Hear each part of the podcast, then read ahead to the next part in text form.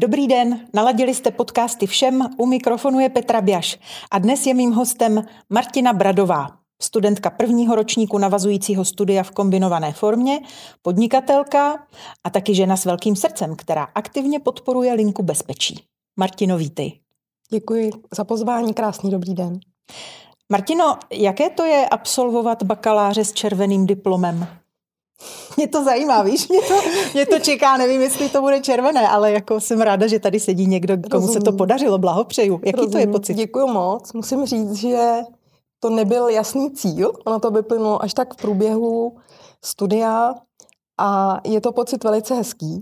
Musím říct, že jsem byla na sebe hodně pyšná a nejenom za ten červený diplom, především za to studium, za to, že jsem se odvážila a splnila si svůj sen a e, škola mi nabídla poté, protože vlastně všem studentům, kteří e, promují s červeným diplomem, tak e, nabídne stipendium všem, mm-hmm.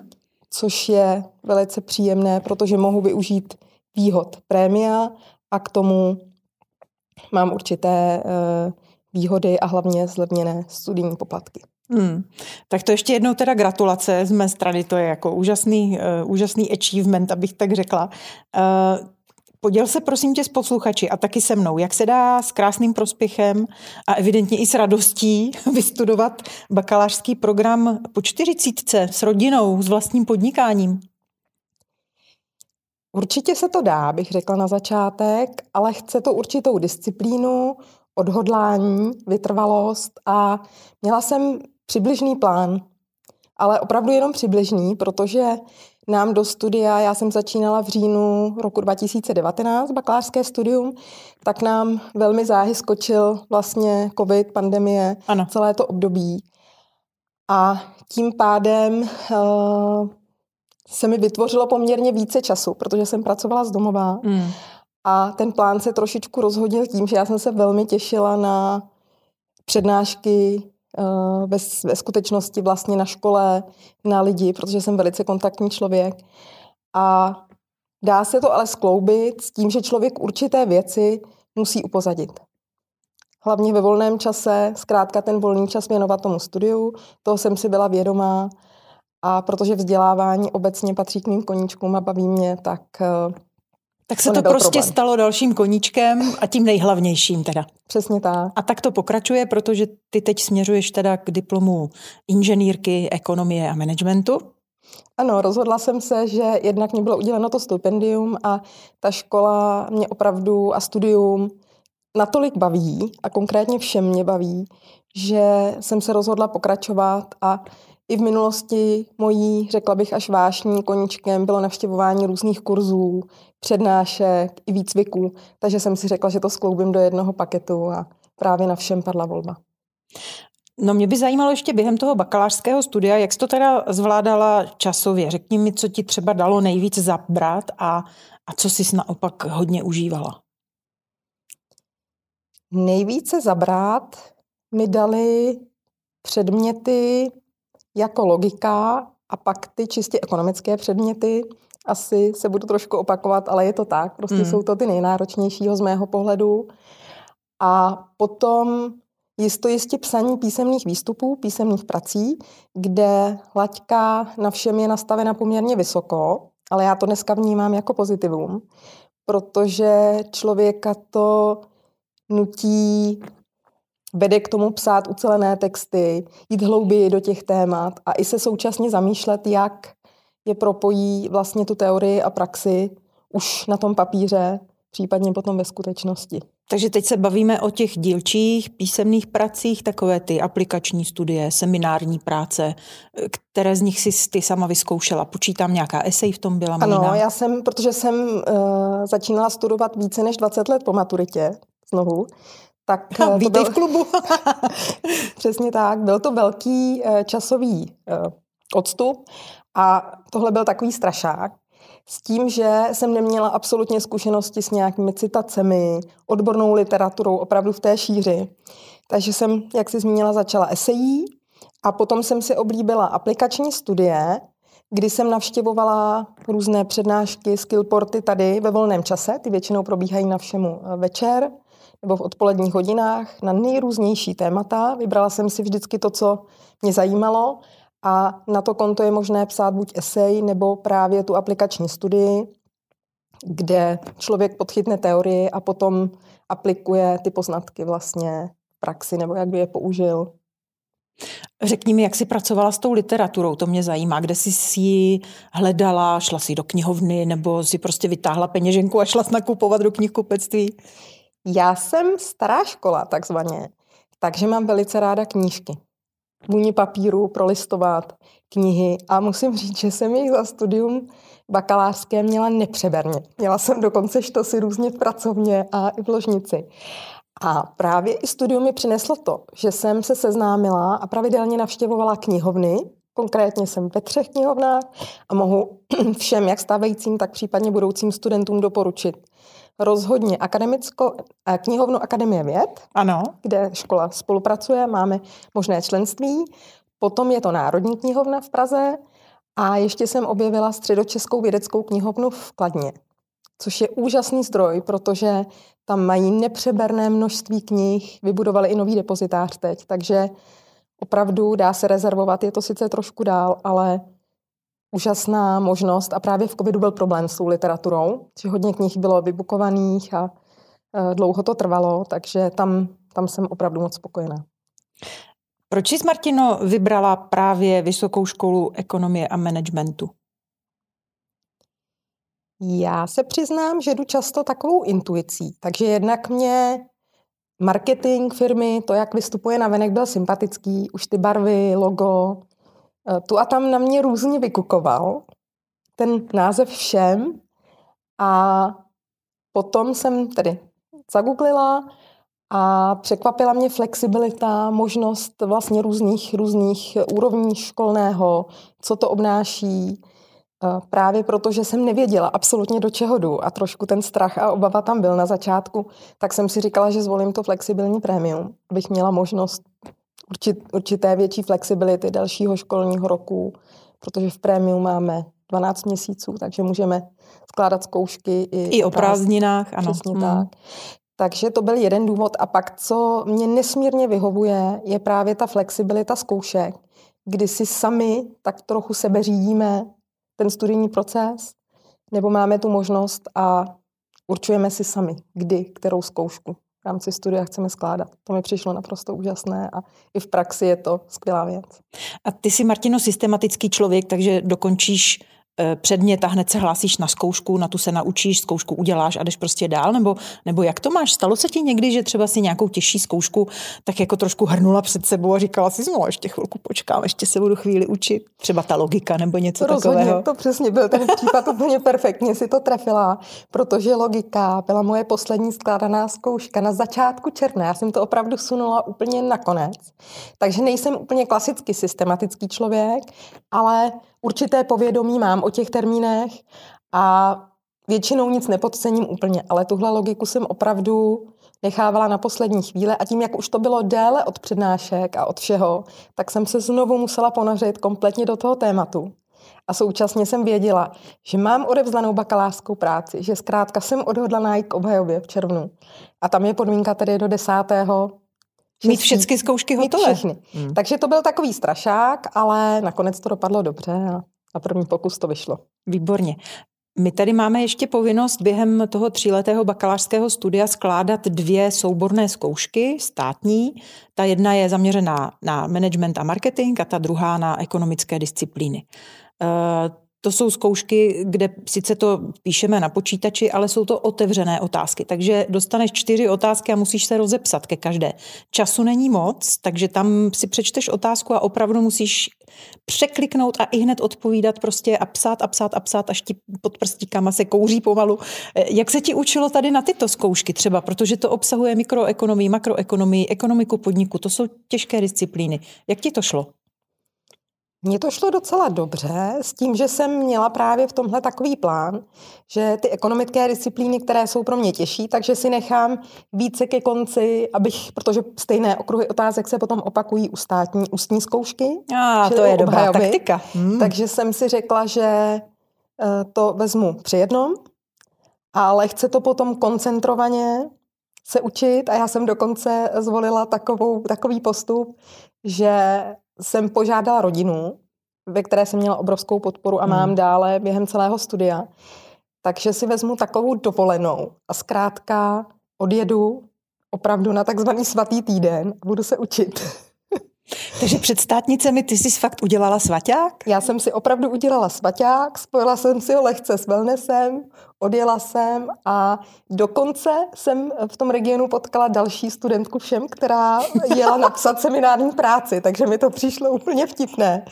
A můžu to jenom doporučit s tím, že tam už jsem hodně opakovala, některé ty otázky jsem se ještě intenzivně učila a vyšlo to, takže i tohle bylo za mě jako dobrá věc. Myslím si, že to, že to mělo svůj smysl. Řekni mi ještě, Martino, jestli jsi už při studiu bakaláře tak nějak věděla nebo tušila, že budeš pokračovat dál a že to chceš dotáhnout na tu inženýrku? Já jsem to tušila, protože jak už ten první rok jsem se prokousala a vlastně i hodně zkoušek jsem dělala uh, online ústně, protože v covidu to šlo, mm-hmm. to mhm. byla výjimka ano. a což škola nám umožnila, což bylo úžasné, že jsem nemusela i sem. Takže jsem i se tím pádem setkávala ještě daleko intenzivněji při tom zkoušení s lektory, nejenom při online zkouškách, ale i při tom zkoušení, kde, kde byl i prostor pak třeba po, po složení zkoušky si chviličku ještě povídat nebo zkrátka uh, se naladit na sebe, tak uh, jsem tušila, že mě to vyhovuje pak jsem začala cítit, že jsem úplně nadšenec. Takže i mi to, i mi to říkalo okolí a snažila jsem se motivovat a strhávat i, i další kolegyně. Dařilo se ti to? Já si troufám říct, že ano, to by spíš byl dotaz na, na ně, ale právě osobní kontakty, dokonce i přátelství bych řekla, protože našla jsem tady jednu až dvě velmi dobré přítelkyně, dneska už můžu říct, tak eh, to mě velmi obohatilo a řekla jsem si, že to je právě ten důvod, proč studuju, protože já ten titul pevně věřím, že dosáhnu a dokončím navazující studium, tak eh, u mě eh, v práci, v mém podnikání není to nejdůležitější a rozhodně to není ta hlavní motivace. To jsem se právě chtěla zeptat, jestli potom ten titul, ať už by to bývalo skončilo bakalářem, anebo teď to směřuje k tomu inženýrovi, ti nějak pomůže v té tvé kariéře. Jestli dostaneš lepší místo, víc peněz, nebo bude s tebe manažerka prostě vysoce postavená, nebo, kam, nebo to děláš všecko pro sebe vlastně? Já to opravdu dělám pro sebe, pro ty informace. A řeknu tak, že uh, já, moje životní cesta vedla nejdříve od té praxe, právě teď k tomu doplňování si vzdělání. Eh, já jsem vlastně v 16 letech eh, čerstvě po revoluci odešla do učení do Německa, kdy můj otec byl vrcholový sportovec a měl určité kontakty a vazby na zahraničí už v té době. A nabídl mi takovou možnost přes jeho kamaráda se v pohraniční oblasti vyučit, v podstatě učební obor v Němčině. A cílem bylo prodávat českým zákazníkům. Dnes je to nepředstavitelné, ale v té době tady nebyly žádná nákupní centra, obchody. Tak se vyučit a, a smyslem bylo obsloužit české zákazníky v tom zahraničí. Protože oni přijížděli koupě chtiví, měli penízky, ale ta řeč e, byl problém, ale já jsem ji v té době taky neovládala ještě. Takže jsem se učila za běhu a to se mi podařilo po třech letech dokončit s tím, že tatínek mě vozil na víkendy do Prahy, abych nestrádala jako mladiska a prostě bylo spoustu zábavy a chodili jsme s kamarádkami i se bavit, takže jsem hodně pracovala v duálním systému, to bylo tak půl na půl, škola a práce. No a to mě vlastně ta znalost Němčiny a ty zkušenosti z praxe, z toho západu v té době, mě potom velmi rychle, můžu říct, vystřelili prostě do korporátní společnosti, které tady začaly eh, vznikat a Mohla jsem strávit pět let v korporátu, kdy jsem udělala poměrně rychlou kariéru, takže tam třeba by to asi roli hrálo a je pravda, že na mé úrovni potom byli eh, často lidé s vysokoškolským titulem. Ale potom už zase jsem uvažovala o rodině, o tom skloubit to všechno a že to asi také není úplně to ideální, dělat tak velkou kariéru a mít děti, takže ve mně začal hlodat červíček v tom, že bych ráda začala podnikat. K tomu se ještě určitě dostaneme. Eh, mě by možná ještě zajímalo, abychom přiblížili eh, posluchačům, jaké jsi měla na bakaláři zaměření studia a jaké máš teď na tom navazujícím magisterském programu? Ano, tak v bakalářském jsem měla uh, zaměření na komunikaci a lidské zdroje, mm-hmm. protože od jak živa mě zajímají lidé, mezilidské vztahy, to, jak to funguje. A teď na navazujícím studiu jsem si zvolila strategické řízení lidských zdrojů. Takže ti lidé jsou tam stále a ono se to hodně prolíná. A byť nejsem klasický HR manažer, tak vedu svůj tým asi deseti lidí a je to velice prospěšné. Myslím, ty znalosti získávat.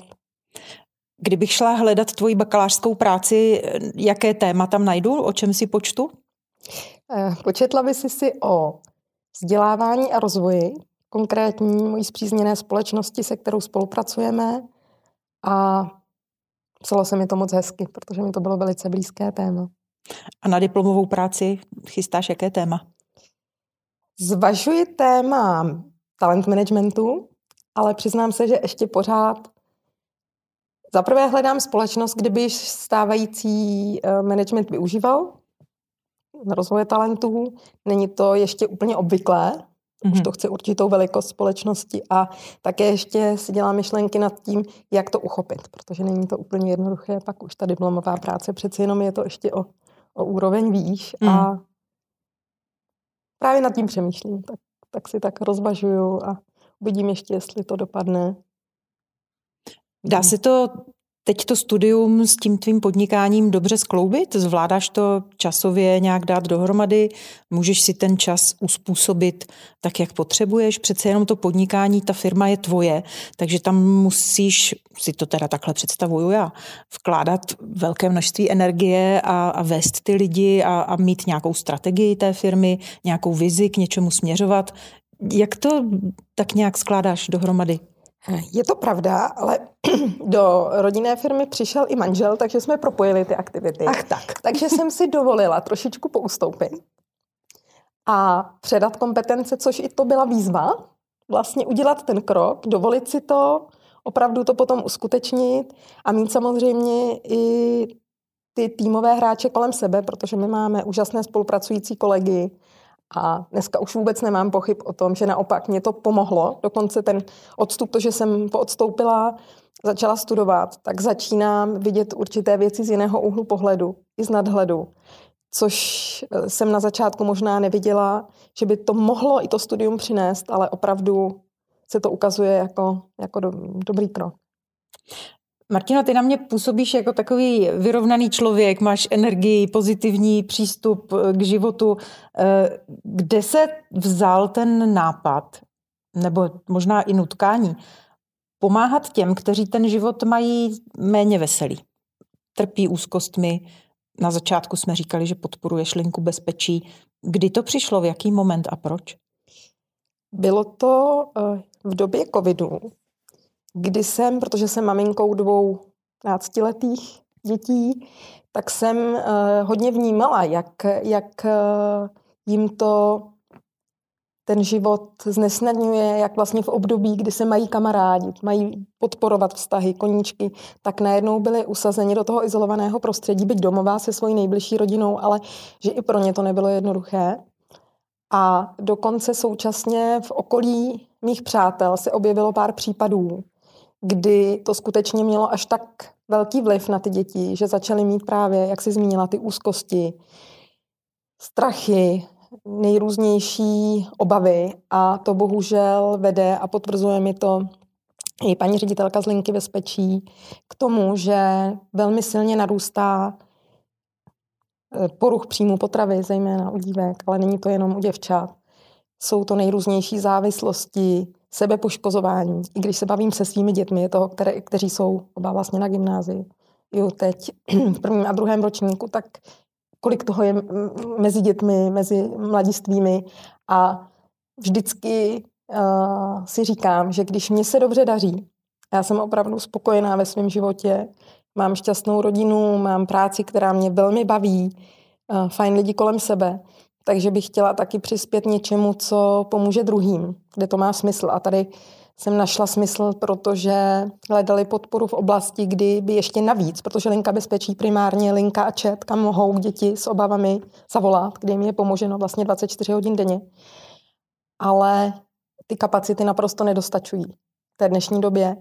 tak navíc, že by chtěli jezdit po základních a středních školách, eh, dělat preventivní přednášky, tak aby ty děti věděly, že si mohou říct o pomoc, že to je to nejdůležitější, že si uvědomí, že mají problém a že vůbec není ostuda zkrátka o tu pomoci říci a případně kam se obrátit a v tom vidím ten smysl, ale je to určitě i dotčeno tím, že zkrátka jsem maminkou dvou dětí a že tu problematiku vnímám takhle blízko. Eh, ty, Martino, už skoro deset let vedeš vlastní agenturu. Eh, pracuješ v oblasti zprostředkování obchodních a servisních služeb dodavatelům, kteří dodávají do obchodních řetězců typu hobby marketů. Mě by zajímalo, jestli si umíš představit, že by ses ještě někdy vrátila do korporátu a byla zaměstnaná. Přemýšlela jsem nad tím, kdyby nebylo jiné cesty, tak bych to asi dokázala. Ale přiznám se, když si člověk zvykne na tu svobodu, sám sice nes odpovědnost, ale současně si rozhodovat, mohu být i kreativní, uh, zkrátka vymýšlet ty věci. A k tomu bych řekla, že i všem mi hodně pomáhá, protože tady nasávám trendy, poznávám i mladší lidi, uh, což zase pro budoucnost, kdy jsem si vědoma, že budeme muset omladit tým, tak eh, se učím, jak přemýšlejí, co, na čem jim záleží, protože je to skok od naší generace přece jenom, tak ten korporát myslitelný je, ale spíše než korporát, teď řeknu, a tam by možná ten titul, nebo ne možná, ale zcela určitě už hrál, protože ráda inspiruje lidi, tak pokud, tak třeba jako externista pro korporát, nebo pak možná součástí, ale právě v rámci toho vzdělávání, učení. Já jsem totiž zjistila a přistihla jsem se, ti to přiznám, že když uh, lektoři nám přednáší, tak chvílemi si říkám, že bych tam mohla jednou stát také. Aha, já jsem se právě chtěla zeptat, si říkala, že ráda inspiruješ lidi. Jak to děláš? Čím je inspiruješ? Ty to děláš vědomně, anebo ti to říká tvoje okolí, že jsi pro ně inspirací? Je to říká moje okolí, Není to tak a jednou jsem si dělala i Galup test eh, silných stránek, tak shodou náhod mi to tam také vyšlo, inspirátor, lídr, takže určité věci určité věci jsou asi v nás mm. a to okolí to potvrzuje a současně pak si člověk uvědomí, že by mě to možná bavilo, takže kdo ví. Dobrá, dobrá. Uh, od té svobody podnikání ještě jedno téma, které mě zajímá. Proč to studium přišlo s tím 20-letým spožděním? Protože ty roky naplnily. Ta zkušenost v tom korporátu, to je člověk, on nevidím, to nevidím v práci, nic moc se jiného nestíhá. Potom samozřejmě rodina.